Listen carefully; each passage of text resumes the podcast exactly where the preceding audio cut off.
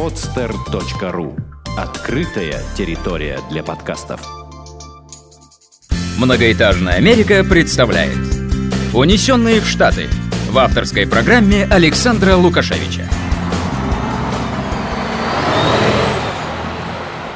Привет, дорогие друзья! Ну что ж, это у нас завершающий выпуск, который будет закольцовывать, так скажем, наш спецпроект «Унесённые в Штаты». Сева и Даша находятся сейчас передо мной. Да-да, они долетели, они целые, живые, довольны уже, отдохнули немножко. Я думаю, что, конечно, им еще отдыхать и отдыхать после таких километражей. Вот, закорелые, готовы рассказать вам, дорогие слушатели, всю самую такую важную информацию и детальную, да, по своему путешествию, дать какие-то советы, ну, может быть, дать советы и себе тоже на будущее.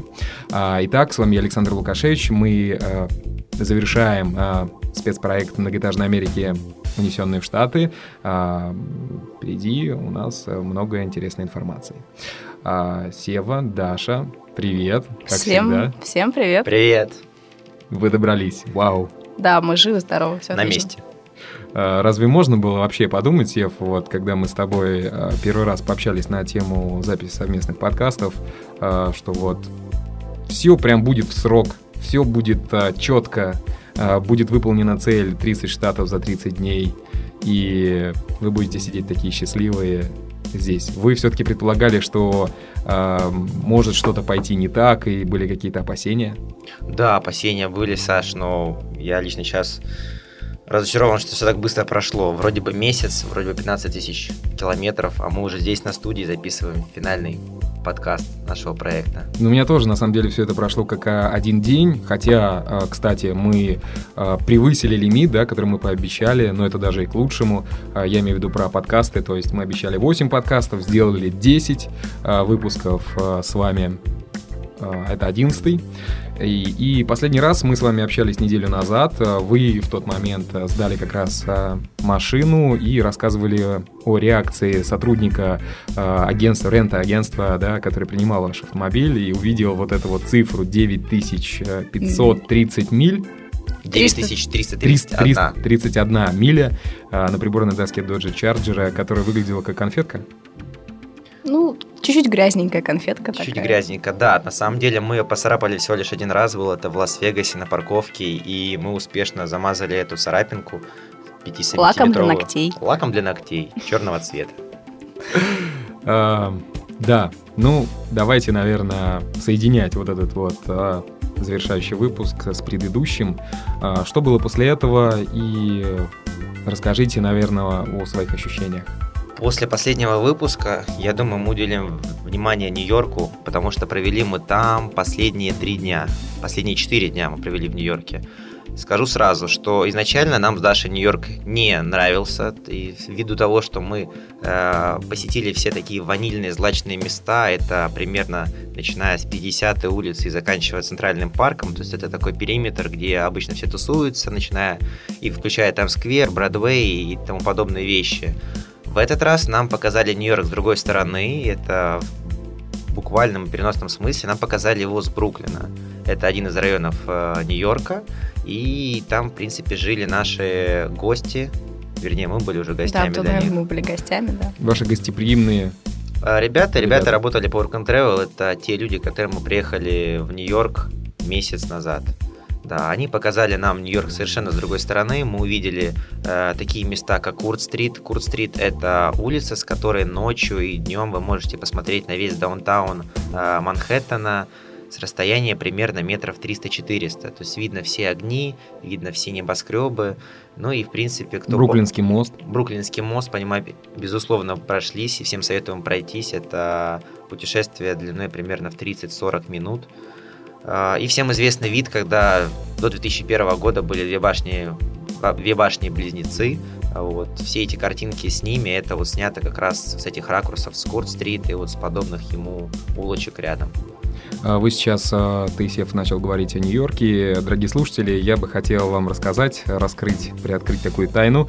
Сева пришел, я так понимаю, в одежде Abercrombie & Fitch, и в студии стоит запах, фирменный запах этой одежды, который, мне кажется, они специально, наверное, пшикают, да, одежду в своих магазинах? Абсолютно верно, да. Когда мы записывали до начала записи подкаста, мы с тобой пообщались, действительно это так. Ты заходишь в фирменный магазин Abercrombie & Fitch, и первое, что ты чувствуешь, а не видишь, это запах парфюма. Мужской или женский, на самом деле? Мы исключительно мужской, потому что девочкам большой плюс. Он больше мужской, конечно. Естественно, сначала ты не понимаешь, в чем дело, то есть это как атрибут магазина, потом уже ты его начинаешь вспоминать, начинаешь хотеть, и, в принципе, да, последний день в Нью-Йорке мы потратили на то, что мы искали этот аромат в Labor Day, и мы его нашли, в Abercrombie & Fitch мы его приобрели. Labor Day – это что такое? День труда. Я почему заговорил вообще о запахе Abercrombie, я вспомнил фотографию, Даша выкладывала у себя, где она стоит с вашей вот, девушкой, да, которая вас... зовут ее Ада, вот именно она нас водила по Нью-Йорку. Которая принимала вас в Нью-Йорке, вы стоите как раз с моделью Abercrombie & Fitch, да?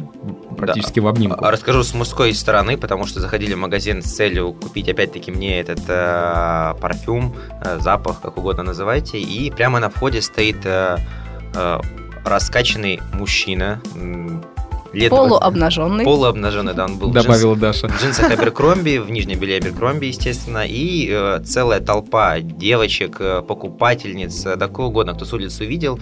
Вы можете подойти, если вы девочка, мальчиков я не видел, фотографируешься с ним, обнять его, и вас сразу же щелкнут на Polaroid. Отдадут вам фотографию, и фирменный конвертик Abercrombie вам все это дело упакуют, запакуют вместе с собой. Впечатлений много, но я думаю, впечатления больше были у Даши, потому что она обнимала этого мужчину, Даша. Ну, дело не в впечатлении, дело в том, что это действительно прекрасный маркетинговый ход, потому что все тут же начинают выкладывать свои фотографии там в Инстаграм, в Твиттер, куда угодно. И если просто по тегу посмотреть там Abercrombie & Fitch, вы увидите, что такие акции проходят во всех флагманских магазинах, мне кажется, всего мира. То есть Гонконг, США, это Нью-Йорк, 5-я авеню, Италия, Франция, что угодно, везде вы найдете таких моделей. Так что если кто-то путешествует, еще есть возможность, думаю, пообниматься. Буквально год назад где-то читал статью про то, что дела Abercrombie & Fitch и Холлистера, потому что они дочерние компании, не совсем хорошо идут, закрываются по штатам многие магазины. У вас не было такого ощущения? Не было абсолютно, потому что практически в любом торговом центре мы встречали их. И опять же, Холлистер, если кто-то не был, хотя бы был в Abercrombie или был или в Холлистере, заметишь, что очень похожи магазины, то есть везде приглушенный свет, везде один и тот же стиль, но Холлистер более молодежная одежда, у них позиционирование такого калифорнийского стиля, то есть лайфгарды, пляжи, у них одежда сделана... для серферов. Да-да-да, и вот, допустим, в том же Нью-Йорке, мы были в районе Сохо, зашли в Холлистер, трехэтажный, по-моему, гигантский магазин, и, допустим, буквально вы поднимаетесь по лестнице, и на лестнице, облокотившись, стоит парень в одежде фирменной, изображающий лайфгарда, и девушка, тоже консультант, в купальнике. То есть вот просто так вы идете по Нью-Йорку, заходите в магазин и видите девушку в купальнике, я думаю, это работает действительно. То есть, мне кажется, они, может быть, сменили как-то рекламную какую-то свою ветку, и сейчас они развиваются очень хорошо. И все у них отлично. Рекламное агентство, наверное, которое на них работало. Возможно, но опять-таки это Сохо, это 5-я авеню, это флагманские магазины, если их закроют, то, я думаю, это они будут последними вообще, где закроется рекламная. Но мы везде видели эти магазины, я думаю. Дорогие друзья, не сочтите это за рекламу, но действительно одежда Abercrombie & Fitch, она качественно отличается от других, от American Eagle, например, да, если взять, сравнить, и, соответственно, и цены дороже на эту одежду. Да, цены дороже, но, к примеру, обычные шорты и футболку мы приобрели за $19. То есть это на наши деньги это 600 рублей шорты обошлись Abercrombie & Fitch, и 600 рублей обошлась футболка приемлемого качества. Ну, я думаю, в России такое стоило бы минимум раза в 2 дороже. Но опять-таки это вещи такие летние, и поэтому уже был конец сезона, на них были дискаунты. А так да, то есть ориентируйтесь, что это примерно $100-150 за пару джинсов. Да-да-да, я как раз в 2007 году покупал себе джинсы за $80, сейчас, может быть, просто около 100 теперь цена, причем, если сравнивать с обычным там магазином JCPenney или каким-нибудь еще, да, там обычный Levi's, такие трубы ужаснейшие, стоили $40, то есть в 2 раза дороже. Ну, мне повезло, я купила себе Abercrombie за $50 в этот раз. То есть все всегда можно найти и по более приемлемой цене. Давайте, может, перейдем все-таки к Нью-Йорку, потому что как-то не всем, я думаю, интересно слушать про магазины. Вперед. Ну да, Сева начал говорить о том, что мы уже посетили, такого, что достаточно нестандартное. Один из пунктов был... Музей Метрополитен. То есть с первого слова, опять же, это достаточно стандартно, все туда ходят, но не все знают, что в Метрополитене есть, точнее не есть, а каждый раз вы можете заплатить цену, которую сами хотите. То есть буквально положить $1 в кассу, и вам дадут билет. Когда-то, когда мы были в 2010 году, мы платили полную цену. Сейчас я понимаю, что мы немножечко сглупили, скажем так. Небольшое вступление. Перед тем, как пойти в Метрополитен, мы хотели попасть в Гуггенхайм музей. Это была моя мечта. И моя тоже. И Дашина. И мы не попали. Объясню, почему. Опять-таки, что в этот день, это была суббота, действует правило «плати сколько хочешь». Ну, или попросту вход бесплатный. И когда мы пришли в Гуггенхайм музей, очередь, наверное, растянулась почти в километр. Она уже заходила за сам музей, и мы поняли, что за 2 часа, пока есть время, чтобы посетить бесплатно все эти выставки и тому подобные вещи в этом здании, мы просто не успеем отстоять очередь. Поэтому мы направились уже, как Даша сказала, в Метрополитен. А сколько в Гуггенхайме стоит билет в обычный день? Около $12. Ну, в среднем цена такая в Нью-Йорке. Врать не будем, да, то есть это $12-15, ну, естественно, без льгот, то есть... Да, а с обычный билет взрослый человек. Вот. Даша, продолжай. Да, в Метрополитене мы уже были, поэтому не было целью изучать какую-то экспозицию. Мы тут же узнали о вопросе, открыта ли крыша, потому что давно об этом хотели туда попасть. Мы...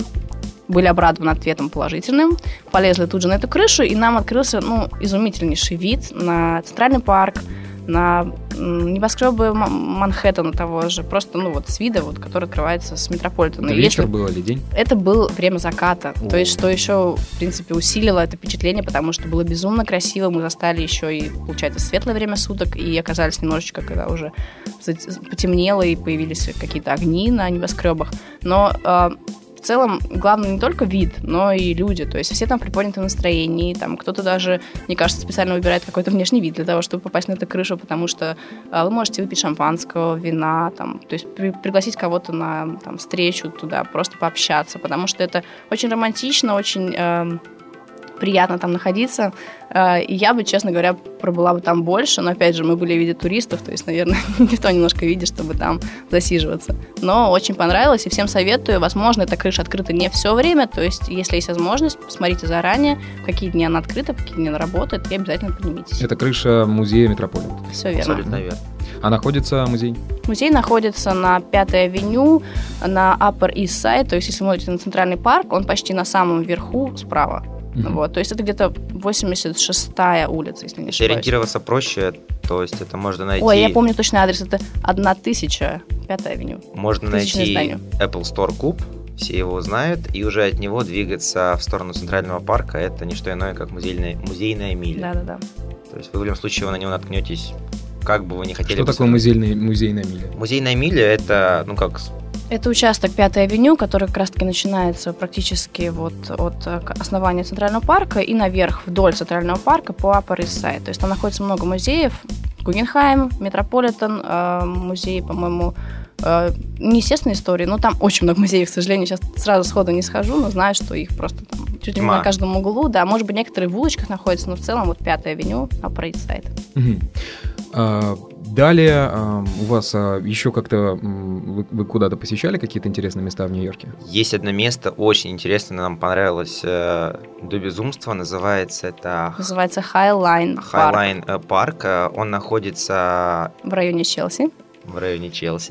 И... Сработались, ребят. Что же это такое, да, то есть некогда это на уровне 2-го этажа, вот буквально по даунтаун Нью-Йорку проходила железнодорожная линия. Возможно, это была линия, которая связывала 2 завода, 3 завода, то есть это они именно не пути сообщения, а где катались каретки и тому подобные вещи, чтобы один груз с одного здания доставить в другое. Сейчас, естественно, нужды в этом нету, потому что в Нью-Йорке, как я понимаю, производства такого глобального нету, и что сделали люди с фантазией, дизайнеры, они всю эту дорожку сделали деревянной, и вы идете, я думаю, наверное, миль 6-7. Кварталов 20, я думаю. Кварталов 20, да, если говорить именно в кварталах, идете по этой улочке, она деревянная, это на 2-м ярусе, в каждом когда вы проходите какие-то здания, вы видите прекрасный вид на Манхэттен, на Бруклин, на Бруклинский мост. То, что словите, то вы видите. Виден Empire State Building, подсвеченный ночью.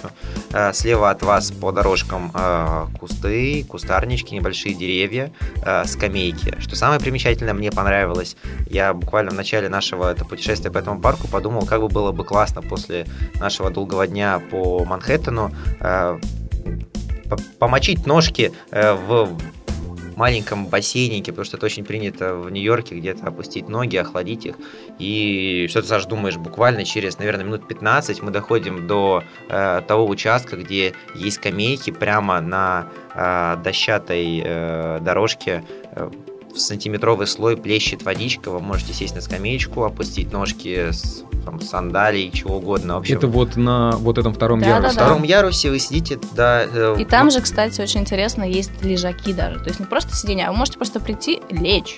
То есть лечь. Ну, да. Лежаки, конечно же, не такие, как в Турции и в Египте. Это импровизированные скамейки, но они широким... Они мягкие, они матерчатые. Они с широким, да, широкой спинкой. И люди лежат и буквально наслаждаются видом и всем тем, что происходит. Это очень классно, это, во-первых, бесплатно, во-вторых, это здорово, а в-третьих, мы увидели знаменитое граффити. Да, мы когда-то еще в мае, по-моему, в группу нашу постили знаменитый очень граффитчик, по-моему, зовут Кобра, если не ошибаюсь, псевдоним. Он нарисовал на одной из стен Нью-Йорка граффити с фотографией, которая была сделана на Таймс-сквере в день, по-моему, Победы. День Победы, да. Всем известно. Целующиеся. Да, да. И это, представьте, все сделано уже в современном стиле, в граффити, все это цветное, и это прямо перед вами. Да, то есть мы не знали, где находится это граффити, мы не знали, что мы найдем его по пути. Совершенно случайно наткнулись, да. И это было самое удивительное, то, что вот оно прямо перед нами, именно с этого там 2-3 этажа видно него просто замечательно. То есть ты действительно видишь его, ты можешь фотографировать, это хорошая фотография, несмотря на то, что был вечер. Я думаю, все получилось, и еще вы увидите. В общем, этот парк прекрасное место для свиданий. Так это можно назвать парком, да? То есть это есть парк. Это и есть парк. На втором этаже это как пути, да, которые были раньше в Нью-Йорке. Да. Вот ты сейчас начал рассказывать об этом. Я вспомнил Ильфа Петрова. Они в 1935 году метро проходило именно на втором ярусе над землей, да, в Нью-Йорке. Где-то на уровне 2-3 этажа стоял огромный грохот.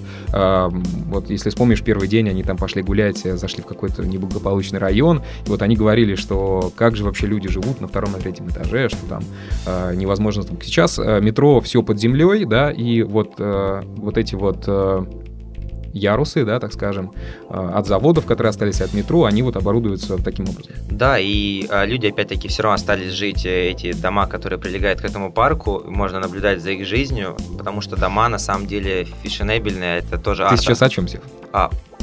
Наблюдать за жизнью. Ну, в том плане, что ты идешь, и на самом деле горят огни в квартирах. И вообще американцы не очень любят занавески, ну, как-то так, не знаю, не принято. И ты на самом деле видишь жизнь людей. Это, ну, мне как-то было не очень комфортно, потому что, ну, торгаться в чьё-то пространство не всегда приятно. Но вот как-то люди живут до сих пор на 2-3 этаже вдоль этого Хайлайн парка. На следующий день вам нужно было улетать уже? Нет?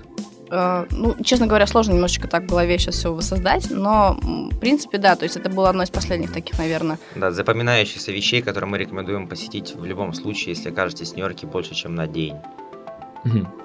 Ну и плавно у вас подходило ваше время на американской земле уже подходило к концу, и у вас был какой-то, кстати, ритуал или что ли, какой-то, я не знаю, выход в какое-то место, вот что вот вы уезжаете, как-то попрощаться с Нью-Йорком, что ли, на некоторое время?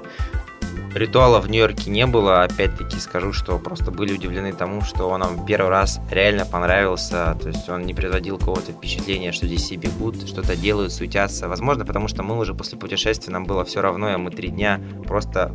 пешим путешествовали по Нью-Йорку. Это классно. Ритуала не было, но если ты говоришь про места, то последнее место, где мы кушали, это был Панера Бред.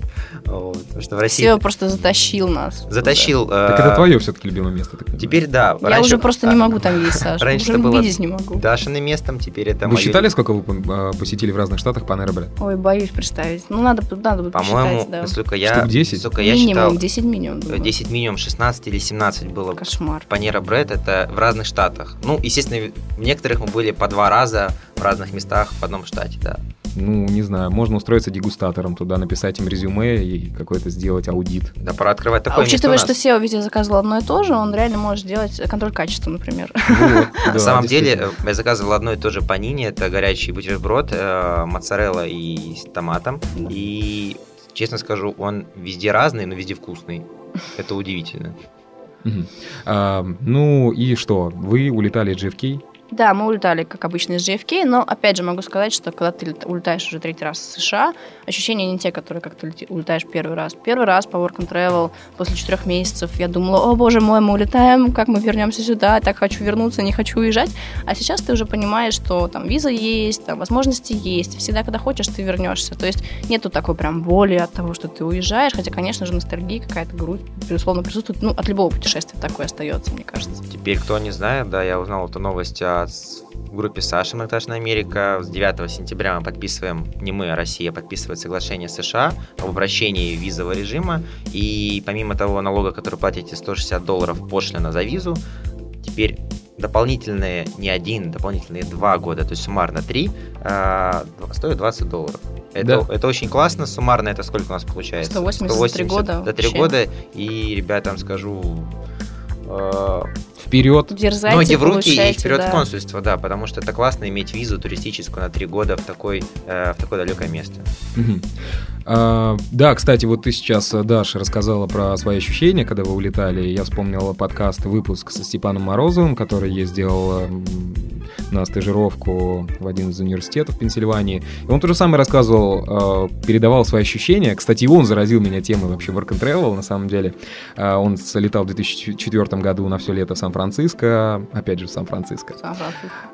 И он рассказывал, что когда он улетал, да, было такое, что, ну, как-то, ну как, может быть, я уже не вернусь сюда никогда. Ну, вот, не знал, что будет дальше. Сейчас он говорит, когда я прилетел, я понимаю, что деньги есть, все есть. Говорит, не было такого, конечно, ощущения, но всегда можно вернуться. То есть уже такое есть, так скажем, ощущение, что ты можешь, ну, завтра взять билет и прилететь совершенно спокойно. В принципе, что еще можно сказать про аэропорт? Здесь, наверное, начнется первый совет. Это те, кто летит все-таки аэрофлотом, потому что эту компанию в последнее время work and travel не очень любят. Обычно все путешествовали через Европу. Там я помню, никогда ее не любили. Да, но сейчас единственное, что могу сказать в плюс, у нас была проблема с багажом в том плане, что нам нужно было везти 3-ю сумку, нам дала девочка, потому что у нее было очень много вещей, она еще даже не знает, сколько у нее будет чемоданов, 1 сумку она отдала нам и дала, в принципе, средства, чтобы мы оплатили как дополнительный багаж. И получилось так, что Аэрофлот... Я не знаю, по-моему, с 2011 года они приняли эту схему, что те, кто летят из Вашингтона или Нью-Йорка, или третий аэропорт, я не помню, Лос-Анджелес, они имеют право подвозить не 1 багаж весом 23 килограмма, а норма 2 багажа весом 23. Получается, это 46 килограмм вещей, эмоций, техники и всего тому подобное, что вы сможете вывезти из США. Это очень здорово, потому что... Может... Хорошая новость для девушек, которые обычно вот до этого соглашения, да, прямо в аэропорту выкидывали вещи, которые превышали этот лимит, и оставляли их прям там. Так же делали и мы в 2007 году. Мы выкидывали, чтобы у нас багаж не то чтобы даже не превышал норму, он превысил норму, но чтобы он не превысил 2-ю планку этой нормы. Да, это очень смешно. Но теперь это радостная новость. Я надеюсь, может, кто поправит нас в комментариях, может, так уже действует и КЛМ, и другие авиалинии, но пока я только знаю про Аэрофлот. У вас был прямой рейс Нью-Йорк-Москва. Да. Сколько вы летели? Мы летели 8,5 часов. Тяжело? Честно, да. Вот обратно всегда как-то тяжелее лететь. Ну, опять же, может, это психологически, но мне кажется, что из-за того, что меняются часы в другую сторону, это сложнее. Говорят, что всегда в Америку лететь намного легче, да, чем обратно. Да, я тоже самое почувствовал. Ну, что было классно тем, что самолет был забит полностью, кроме последних 3 рядов полных. И получилось так, что Даша, вместо того, чтобы сидеть со мной, она практически спала на 3-местном сидении. Да, посередине, которое расположено. Никого не было там. Никого не было, а я один на 2 местах спокойно. То есть, ну, конечно, это все дело скрашивает фильмы на борту, тем более сейчас там загружены одни из последних вещей, это «Люди в черном 3». Да, как раз Степан рассказывал об этом, что практически все новинки можно посмотреть там. Они обновляют их постоянно. Мы летели, был другой набор. Месяц назад был другой набор, другой журнал, другой каталог. Сейчас все поменялось, уже много новинки. Вы можете посмотреть даже, по-моему, Прометей. Да, Прометей, да, также на самом деле немножко было обидно, потому что когда, допустим, мы летели в марте, я помню, я посмотрела «Крестного отца» первую часть, а там было и вторая, и третья в разделе историческое кино, а типа вот классика кино. Да. И вот я думаю, вот мы сейчас полетим в июле, я посмотрю 2 и 3 как раз столько времени. И хоп, там уже сменилось. Думаю, ну что такое, я так хотела посмотреть. Так что в этом плане, да, то есть перелет тяжелый, но...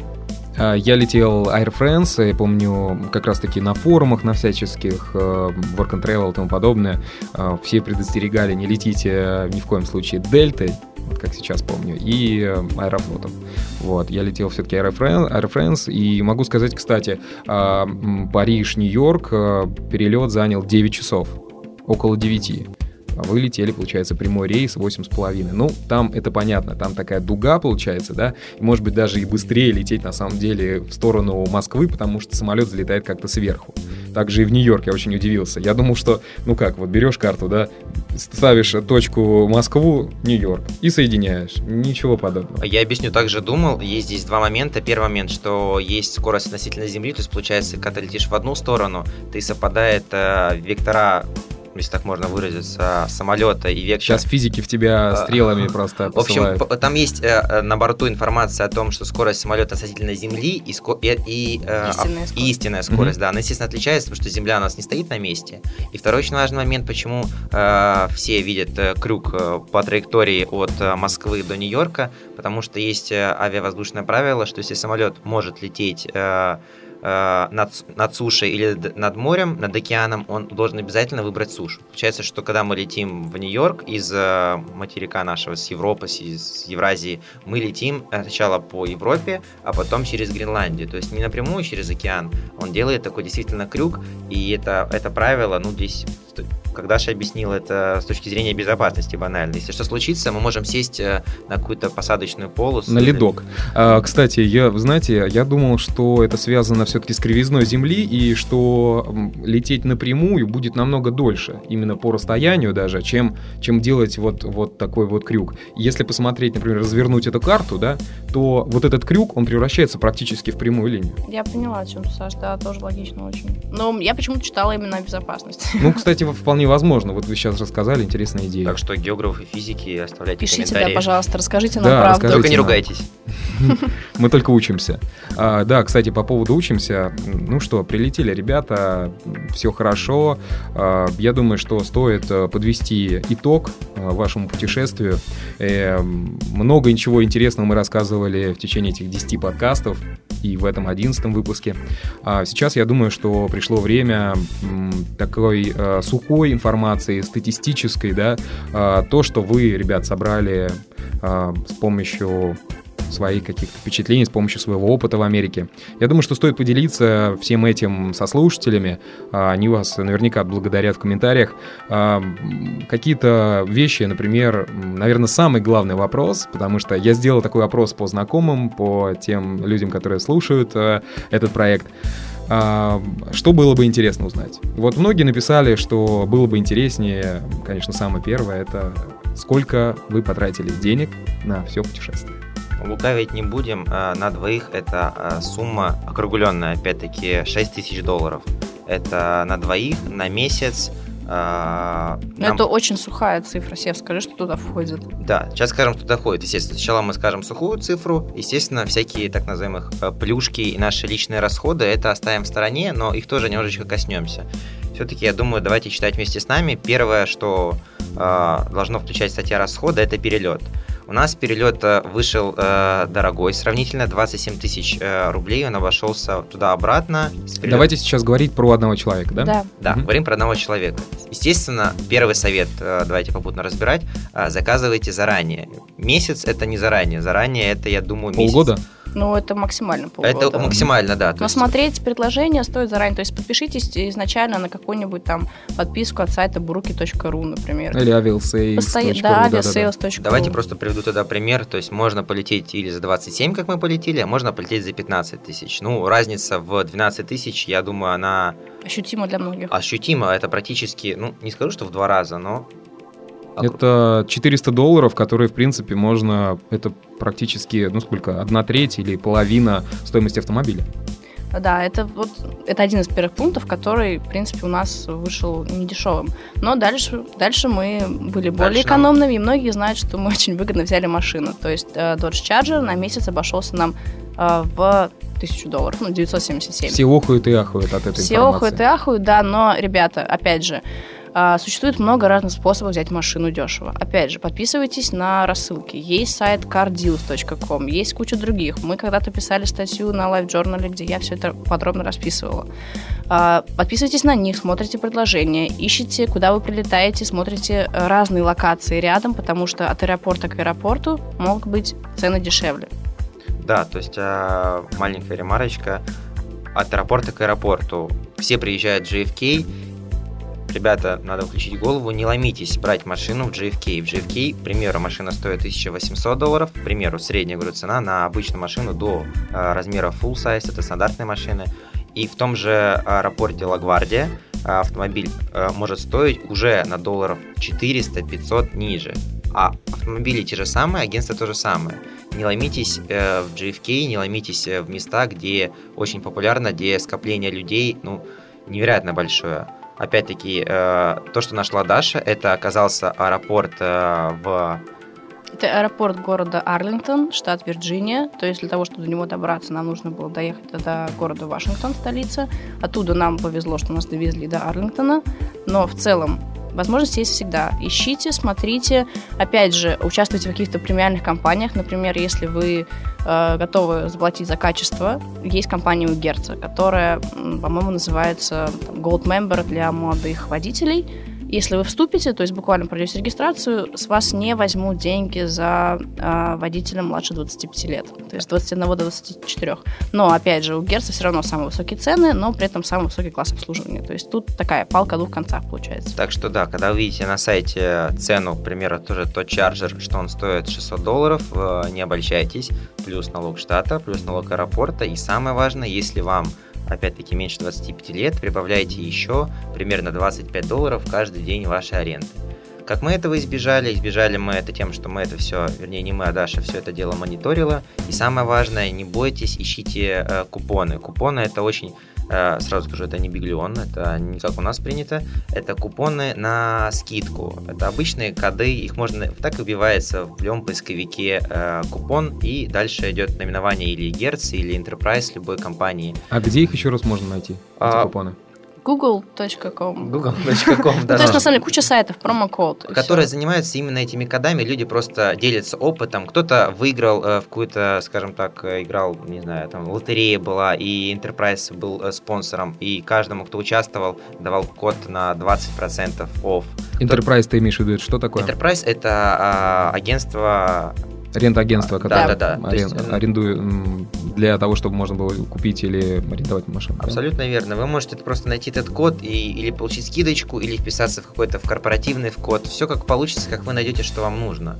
И опять-таки Dodge Charger это машина, сразу скажу, для нас, для меня это до сих пор это танк на колесах, потому что он невероятных размеров.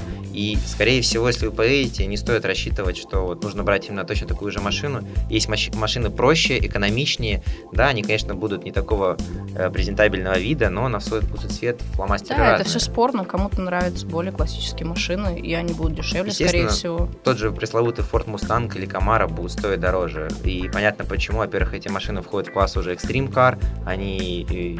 А ваш класс как назывался? Full Size. Это класс выше, чем стандарт. Стандарт это Ford Fusion, то есть можно сравнить. Ford Fusion это стандарт, а Full Size это Dodge Charger, Nissan Altima и Chevrolet Impala. Это то, что вот входила в набор одинаковой стоимости. Чем отличается Dodge Charger от машин стандартного какого-то класса, да, то есть вот класса стандарт? Да, первое... По удобству и там по другим каким-то параметрам. Первое, безусловно, это размер. Что можно сказать про размер? Мы спали 1/3 нашего путешествия в автомобиле, и вот вдвоем спать в Dodge Charger это...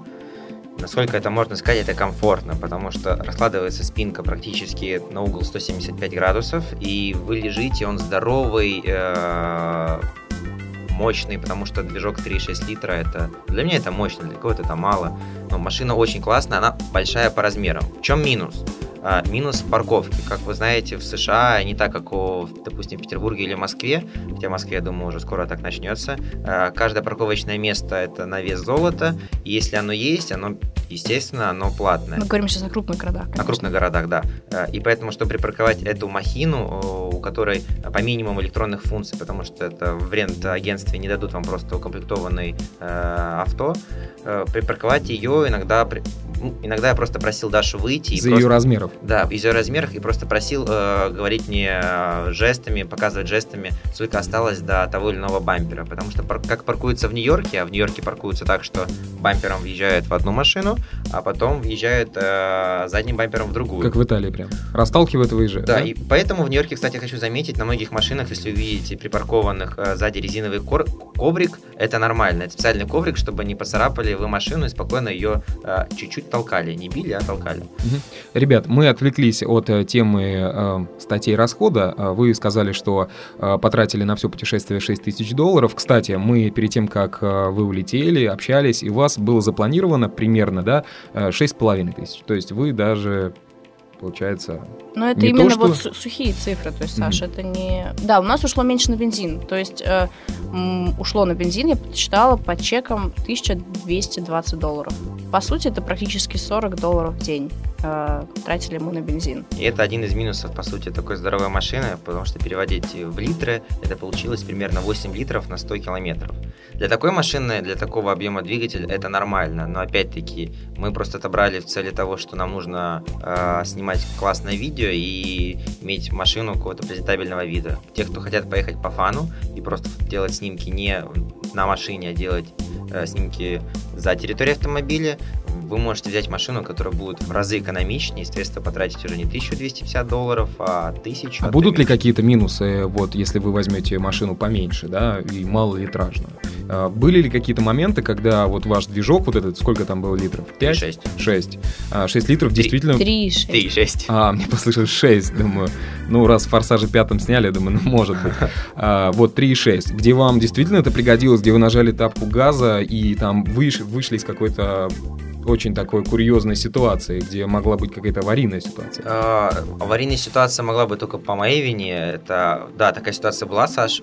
Пример обычный. Едешь ты по хайвею, допустим, в левой полосе, а выход, он находится самый правый, это, по сути, 4-я полоса. А в 3-й кто-то едет. И вот, когда навигатор наш иногда подтупливал, и показалось, что вот этот выход, ему сейчас нужно уже на него выезжать, нужно перестраиваться. Обычная скорость на хайвее 70 миль в час, тапку в пол, машина думает меньше секунды, и начинается ускорение до... Кикстартер, кстати, есть там кнопочка под педали или нет? Нет. И 100 миль в час Dodge Charger врывается на выход, подрезая всех, кого только можно, но нормально подрезает. То есть не в том плане, что вот еще миллиметр, и была бы аварийная ситуация. И да, нам это помогало. Плюс на обгонах, вон Даша, когда ездила и обгоняла траки по левой полосе, это тоже помогает, потому что никому не советуем ехать с траком на одной. Трак, это по-нашему, это фура. Никогда не едьте с траком сзади, лучше обгоните его и забудьте, потому что мало ли какой груз он везет. Очень часто у них лопается шина, и если эта шина попадет на вас, не думайте, что это резинка, которую вы объедете. Она зажуется под ваше колесо, и просто будет счастье, если вы не вылетите в кювет или куда-либо еще. Вы видели такие ситуации, да, на дороге? Мы видели кучу разорванных шин, и нам даже приходилось вот эти ошметки объезжать, потому что даже они внушали такой страх. Один раз такой ошметок небольшой попал под колесо, я вам скажу, что машину немного повело. Вот, ну, не дай бог, этот ошметок будет с пол. Ну, просто колеса. Представьте колесо, да, от дальнобойщической машины. То есть мы говорили сейчас о стоимости бензина, о стоимости автомобиля. Какие еще расходы у вас были? Мы подсчитали, сколько мы ночевали раз в отелях и сколько на это ушло денег. В сухом остатке мы всего 8 ночей ночевали, причем это получается за 40 дней, то есть не только путешествие на машине учитывается. И самыми дорогими у нас вышло жилье в Нью-Йорке в первую ночь. В хостеле оно обошлось нам в $133 на двоих. И в Лас-Вегасе мы тоже сняли более-менее нормальный отель, который обошелся в $106. Но для Лас-Вегаса это, в принципе, ни о чем. Деньги для именно отеля, не мотеля, не инна, ни о чем таком. Даш, назови полную стоимость.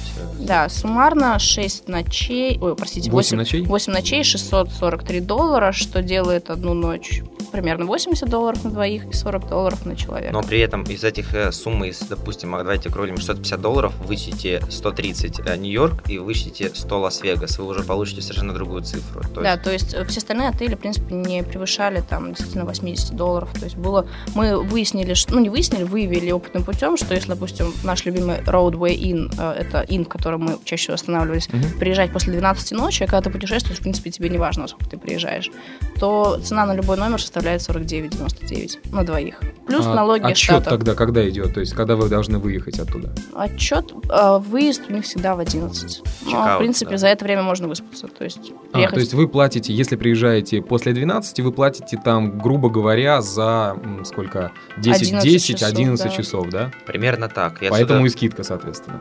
Думаю, этим связано. При этом можно получить номер кинг-сайз кровать, там, смокинг, не смокинг, все что угодно. Отсюда совет, что забудьте, если едете на машине, про мотели, хостелы и заезжайте в Inn. Inn — это А и две буковки Н, это придорожный отель, он выше класса, но при этом то, что он выше класса, значит, что он дороже. И он обойдется вам иногда даже дешевле или точно такую же стоимость, потому что быть в мотеле среди... А мотель это ниже классом считается, да? Мотель, да, это по сути отель с возможностью оставить машину рядом с номером. Но на самом деле... Отличие Inn от мотеля? То же самое. Inn может быть двух-трехэтажный. Мотель обычно одноэтажные, такие, которым вот ровно ты подъезжаешь машину, и вот твоя дверь. А у Инна может быть вход через лобби, например, то есть как гостиница. И плюс в Иннах чаще всего бывает континентальный завтрак с утра и... Как мы поняли, практически в каждом Инне есть бассейн. Ну, это какие-то удобства. В Инне есть микроволновки, холодильники, утюги, фены. То, что, скорее всего, в мотеле, ну, опять же, зависит от мотеля, можете не встретить. Ну, интернет, естественно. Интернет, по-моему, был везде, насколько я помню. В любом мотеле, Инне, хостеле. Ну, или заранее звонить, узнавать. Вот. То есть, прямо в номере, в принципе, можно подключиться, да? Да, так что... И если... связь приемлемая? И связь в Иннах, ну, достаточно хорошая. Опять-таки, все упирается в то, что в Америке сейчас делают получасовые лимиты, то есть полчаса посидели в интернете, связь обрубается. К примеру, если записывать подкаст с тобой было, Саш, допустим, один из первых выпусков, нам приходилось, как ты сам помнишь, не перезаписывать, а отключаться, подключаться заново, потому что полчаса лимит, ну, никакие ворота. Пока мы пообщаемся, подключимся, то есть в сухом остатке 15 минут эфирного времени, а дальше опять по новой. Ребят, я вот пишу, $1000 машина, да? На бензин 1220, 640 жилье. Что еще у нас было там? Ну, считай, $2000 перелет. $2000 перелет. И остаток это вот до 6000, это, я думаю, еда на двоих уже получается. Да, там остается буквально из расчета, я как рассчитывал, мы рассчитывали в среднем, что $30 за один день на кого? Человек. На человека, да. Ну, опять-таки, $30 это грубая сумма, потому что давайте посчитаем, что, к примеру, средний завтрак в Америке стоит $7-8. Это яишенка, бекон, тост, напиток и, по-моему, еще вафля. Нет, там был хэшбраун. Хэшбраун, ну, то есть какой-то еще вот такой оперативчик вам подают. Это вполне достаточно, чтобы наесться до середины дня точно. То есть мы на самом деле ели максимум, по-моему, что у нас было, это 3 раза в день мы попитались в Сан-Франциско, и то благодаря замечательным людям, то есть Тане, Веронике и Денису, которые нас приютили. Кормили нас просто, да? Кормили, мы не будем скрывать, что скрывать, Даша все раскрыла. Потому что вы малыши. Мы малыши, да. Это Вероникино слово, она называла ребят малыши. Ребят, я подсчитал, $6000 минус $4860, получается на еду у вас на 30 дней ушло $1140. Приблизительно. Приблизительно, да. Приблизительно, и причем это мы разбиваем это на сколько, на 30 дней? Да. Ну, то есть там получается чуть больше $30 за день. И опять-таки, это сухой достаток, объясню почему. Сами понимаете, будете вы в Нью-Йорке, будете ли вы в Сан-Франциско, где-то еще, вы видите небоскреб, это Empire State Building или Тапавзурак, это Рокфеллер, вы хотите туда подняться. Да, это возможно сделать подешевле, но будьте готовы, что $20-25 вы выложите за поход в обсерваторию. Были в Лас-Вегасе, были на башне Стратосферы аттракционы, $3-4 за одного, в Индополож. То есть это аттракционы, обсерватория, а дальше уже туда не входят напитки и какие-то аперитивы, снеки, которые вы купите там. То есть вот еще нужно прибавлять наличные такие плюшки, расходы и тому подобное. На фан на такой, да? Да, да. И сколько нужно добавить к $6000 примерно сверху? Давайте посчитаем. Сложно, да? Это сложно посчитать, потому что все должны понимать, что... В каждом городе свои какие-то развлечения, но что стоит... Есть для меня как бы Америка делится на три таких центра. Это Нью-Йорк, Чикаго, Сан-Франциско. Это такая вот линия, такая полудуга. И, соответственно, в каждом таком здоровом городе, мегаполисе есть свои. Empire State Building, Willis Tower, а в Сан-Франциско... По-моему, мы ничего не заплатили в Сан-Франциско. Да, в Сан-Франциско мы ничего не заплатили, но в Сан-Франциско зато вы... Привет, Таня, Вероники, что ли, снова? Нет, на самом деле мы ничего такого платного просто не посещали, по-моему. Да, но там потому что сам город как музей, и вот это стоит понимать. Плюс, что я хочу сказать... Сева, назови цифру. Цифру. Примерно, да. Вот сколько на фан можно еще сверху потратить? $500. Я 500, 1000, я бы, да. 500, да? То есть у меня даже, да, цифра в голове, это $500 на человека, это чтобы посетить такие глобальные вещи, чтобы не в каждом месте уж по максимуму, а вот посетил, пофотографировался, понравилось, поставил галочку. То есть, ребят, получается, что вот, например, если летишь отдыхать там в Таиланд или в Египет, да, вот у тебя там стоимость путевки там, ну, к примеру, там $1000, да, грубо говоря, 10 дней. То есть люди как рассчитывают? Они платят $1000 и с собой еще берут сверху там, ну, 1000-1500, да, на потратить вот так вот. То есть, в принципе, берешь с собой на двоих $6500, да, на 30 дней. И сверху нужно взять еще сколько примерно, так, чтобы чувствовать себя, ну, неплохо. Понимаешь, Саш, тут все упирается в то, что ты хочешь себе купить, потому что в Америке хочется купить все. Сейчас. Я думаю, нужно где-то еще 1500 взять сверху, потому что объясню почему. Во-первых, те, кто ни разу не был в Америке, это одежда, ну, вы не устоите. То есть даже не думайте, что вы поедете туда купить, не знаю, одну-две шмотки, а Life New York, это глупо. Если поедете на 30 дней, вы увидите такое замечательное слово, такое место, как аутлет, это дисконт-центры, и это не дисконт-центр в Петербурге или в Москве, это здоровенная площадь. Просто. Это просто реально отдельная деревня, где вы видите магазины Nike, Calvin Klein и тому подобные вещи по таким ценам, которые вы... Я вам гарантирую, что вы уйдете туда не с одним пакетом, даже не с двумя. Как только вы увидите Nike за $20 или 50. Это просто правдивые слова. Ребят, ну поговорили про деньги, теперь интересно узнать, какие, наверное, сначала, плюсы и минусы, да, так вот четко, без растягивания, да, какие плюсы четко были для вас, какие вы получили плюсы вообще от путешествия и какие минусы?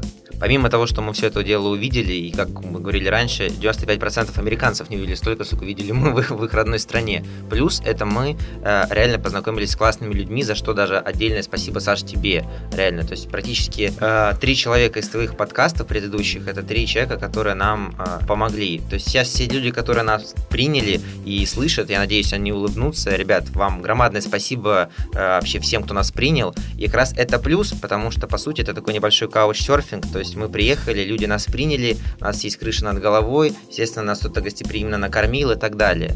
Минус, опять-таки, здесь вырисовывается минус в том, что люди, на которых мы рассчитывали, мы, естественно, не будем их называть, они нас не то чтобы продинамили, они сделали меньше, чем те люди, которые видели нас первый раз. То есть в принципе, они не обязаны были вам, правильно? Да, но естественно. Просто вы ожидали от них большего, правильно? И самое, что интересно, люди, которые нас приняли, они вообще, тем более, не были обязаны нам вообще ничем, потому что видели нас первый раз вживую, и вообще даже некоторые слышали нас первый раз вживую, но за это громадное спасибо. То есть всегда думайте о том, если у кого-то где друзья, знакомые, не бойтесь общаться, потому что вот эти вот соприкосновения, это и связи, и крыша над головой, и плюс какой-то вот... Так называемый нетворкинг, да? Да. Ну и опять же, как сказал Сева, тот же каучсерфинг, пожалуйста, регистрируйтесь, ищите людей, которые будут рады принять вас в своем городе. Вы регистрировались? Нам не было необходимо, потому что нас устраивало это чередование 2 ночи в машине, 1 ночь в отеле и там где-то у людей. Но если вы будете путешествовать, и явно у вас не будет такой базы русских студентов, живущих в Америке, какая была у нас, пожалуйста, регистрируйтесь. Я уверена, что вы много найдете желающих. Ребята, у вас прям был формат, да, то, что вы ехали 2 ночи в машине, ночуете, следующую ночь. Мы пытались его выдержать. Когда не было возможности пережить кого-то, был вот такой формат. И отсюда еще один такой совет. Мы поехали вдвоем. Естественно, мы рассчитывали поехать... более... Я, кстати, напоминаю, у нас плюсы и минусы сейчас. Да, более емкой компании. То есть плюс, что мы ехали вдвоем, это вообще мобильность получается. То есть мы вдвоем куда один, туда второй. Это все быстро поругались, помирились, договорились, куда едем, все классно.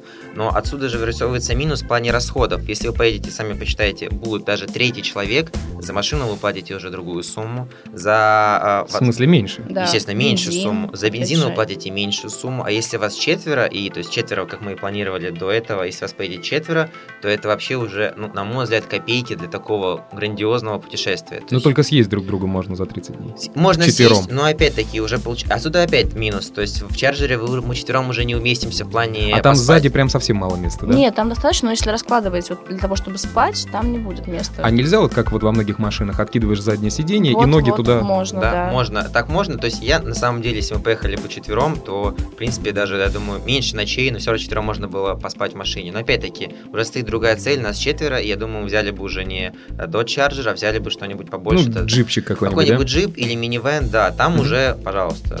А, минусы?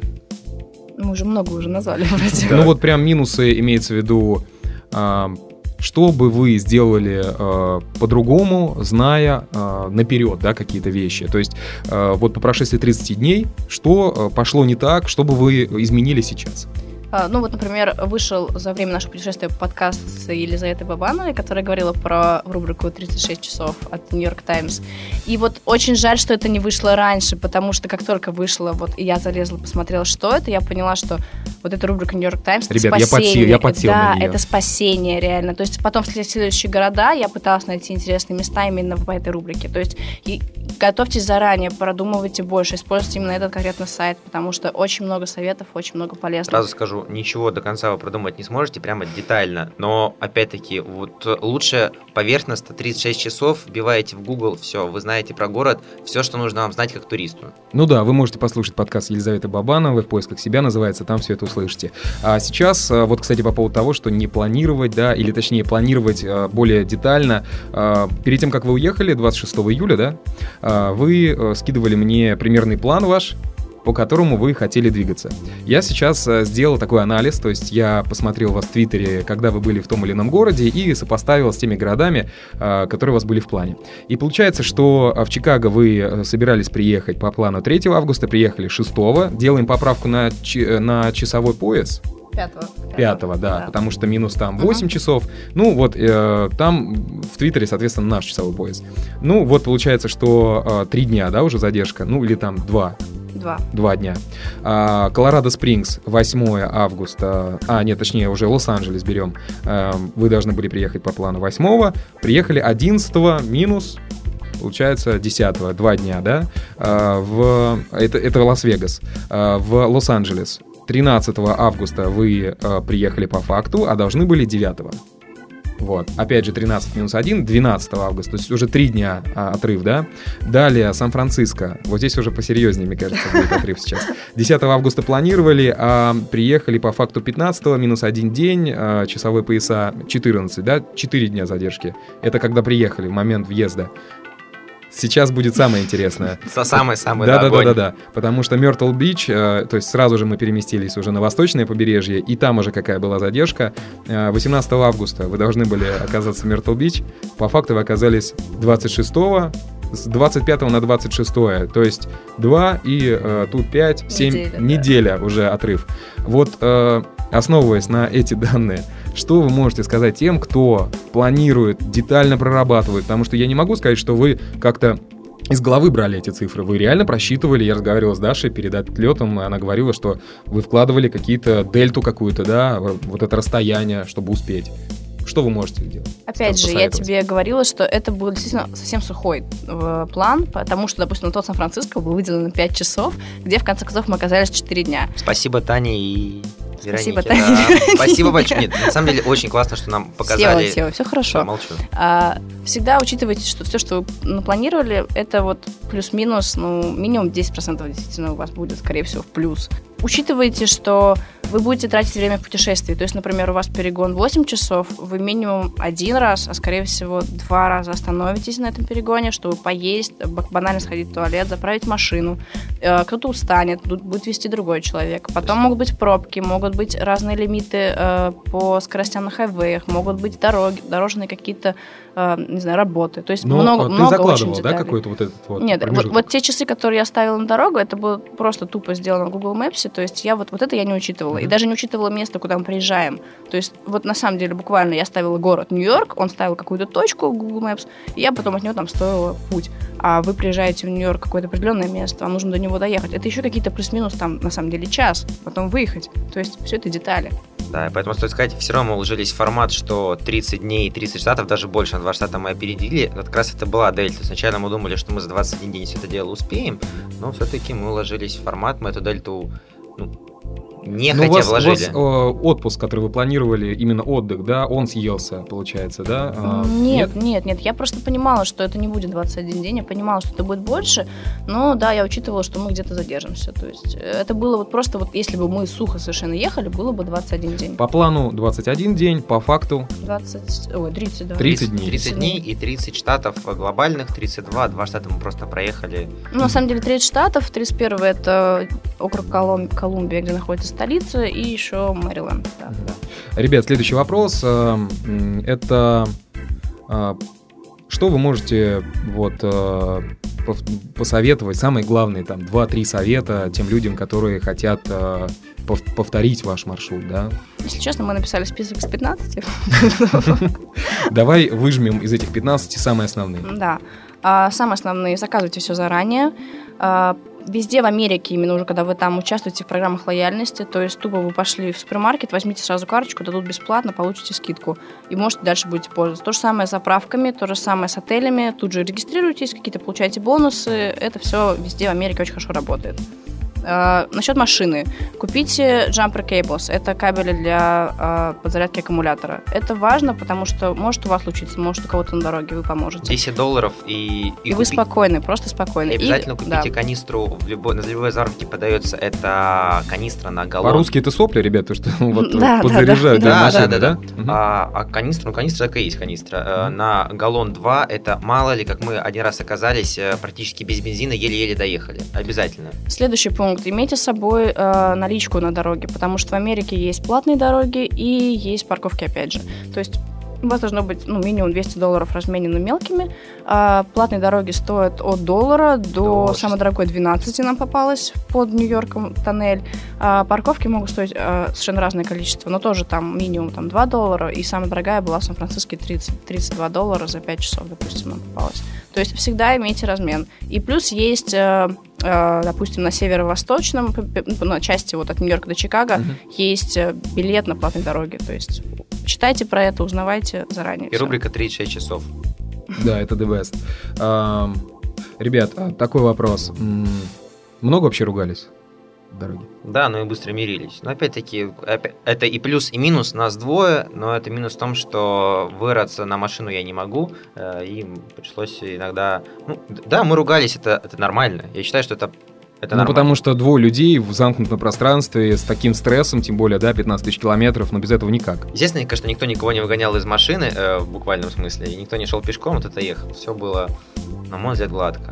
И с машиной, и, в принципе... Знаете, многие слушатели подкаста «Многоэтажная Америка», они очень переживали за вас в плане, что будете ли вы вместе после такого путешествия огроменного. Не знаю, может, кого-нибудь разочаруем, но все нормально. Шестой год подряд все хорошо. Да, это пример для подражания. Ребят, теперь, я думаю, что будет 2 последних вопроса, именно таких быстрых. Какие, составим такой топ-чарт, ваш. Это самые затратные города, где-то 3-4, и, начиная по убыванию, самый затратный и до самого такого лайтового. И второй чарт у нас будет, это самые интересные города, 3-4 города, тоже по убыванию, по вашей версии. Начну я, самых дорогих городов. На первое место мы поместили 2 города, это Сан-Франциско и Нью-Йорк, потому что сложно их немножко оценивать, но действительно они оба города дорогие по жилью, дорогие по питанию, по развлечениям. На втором месте у нас Лос-Анджелес, из того, что мы посетили, и на третьем месте Чикаго. Хотя, в принципе, если вы посмотрите список в интернете самых дорогих городов, немножечко другой он будет. А Лас-Вегас, он не входит в это? Нет, Лас-Вегас, я бы не сказала, Лас-Вегасе очень, опять же, парковки бесплатные, питание, много там буфетов, например. То есть Лас-Вегас, он тратит деньги ваши другим способом. Да. Не способом там жилья или там машины. И самые интересные города. Да, самые интересные города, то есть, естественно, на топ-чарт. Первое место Сан-Франциско, без него никак, ребят, простите. Второе место это Чикаго. Третье это наш любимый Бостон. Четвертое, наконец-то, вошло в пятерку Нью-Йорк-Сити. Он наконец-то вошел. Не думайте, что это очень странно, это действительно так. И пятое место у нас была Филадельфия. Это да, город... я вот чуть попросила вот впихнуть ее. Мне тоже понравилось, и поэтому... В первых подкастах, ребят, помните, он на первом месте был. Он был на первом. Даже Нью-Йорка перевел. Да, ну вот это такой импровизированный топ-чарт. Естественно, мы видели не все города. И скажу маленькую ремарочку, все советуют еще за вот наш американский опыт, абсолютно никто не выразился против города Сан-Диего. Если у вас будет возможность поехать в Сан-Диего, это внизу Калифорнии, ребят, дерзайте, потому что мы не слышали ни одного негативного отзыва, как от американцев, так и вообще от русских, украинцев, кто путешествует. Но нам еще предстоит только там побывать в следующих круизах. То есть это ваше разочарование, да, путешествие, что вы не заехали в Сан-Диего? Ну, небольшое, да. Небольшое, да. Угу. Ну что ж, а теперь хотелось бы узнать тоже быстро, как отличается общение с американцами штат от штата или побережье от побережья, центр от двух побережий. Как различается? Наверное, больше я могу сказать. Честно говоря, нигде, кроме юго-востока, я не испытывала трудностей в общении. То есть вот в южных штатах, таких как Алабама, Миссисипи, мне было сложно. Меня не понимали, и я не понимала. То есть вот в южных штатах у них свой особый акцент, они растягивают гласные, они все время говорят тебе «хани» в конце, почему иногда говорят «хан», вот так. Это очень смешно. Непривычно, потому что мы все-таки недолгое время там были. То есть во всех остальных штатах я не испытывала трудностей, и все понятно. И опять же, видя, что ты иностранец, обычно стараются говорить четче и медленней. То есть вот на юг, вот там тяжело, а все остальное все отлично будет, думаю. Ребят, я думаю, что на этой позитивной ноте стоит завершить данный выпуск. И данный спецпроект «Унесённые в Штаты» подошел к концу, к сожалению. Ну, а может, даже и к счастью, потому что впереди новые путешествия, впереди новые страны, которые нужно проезжать и нужно о них рассказывать слушателям. Вам, ребят, спасибо огромное. Мы выдержали этот режим, да, который мы себе поставили. Да, и я думаю, что все было очень познавательно и, наверное, интересно. Дорогие друзья, вы можете писать в комментариях какие-то вопросы дополнительные или свою оценку данному проекту. Вы можете это писать либо в официальных группах Russian Hills, это ребята представляют данный проект, ВКонтакте vk.com/Russian Hills.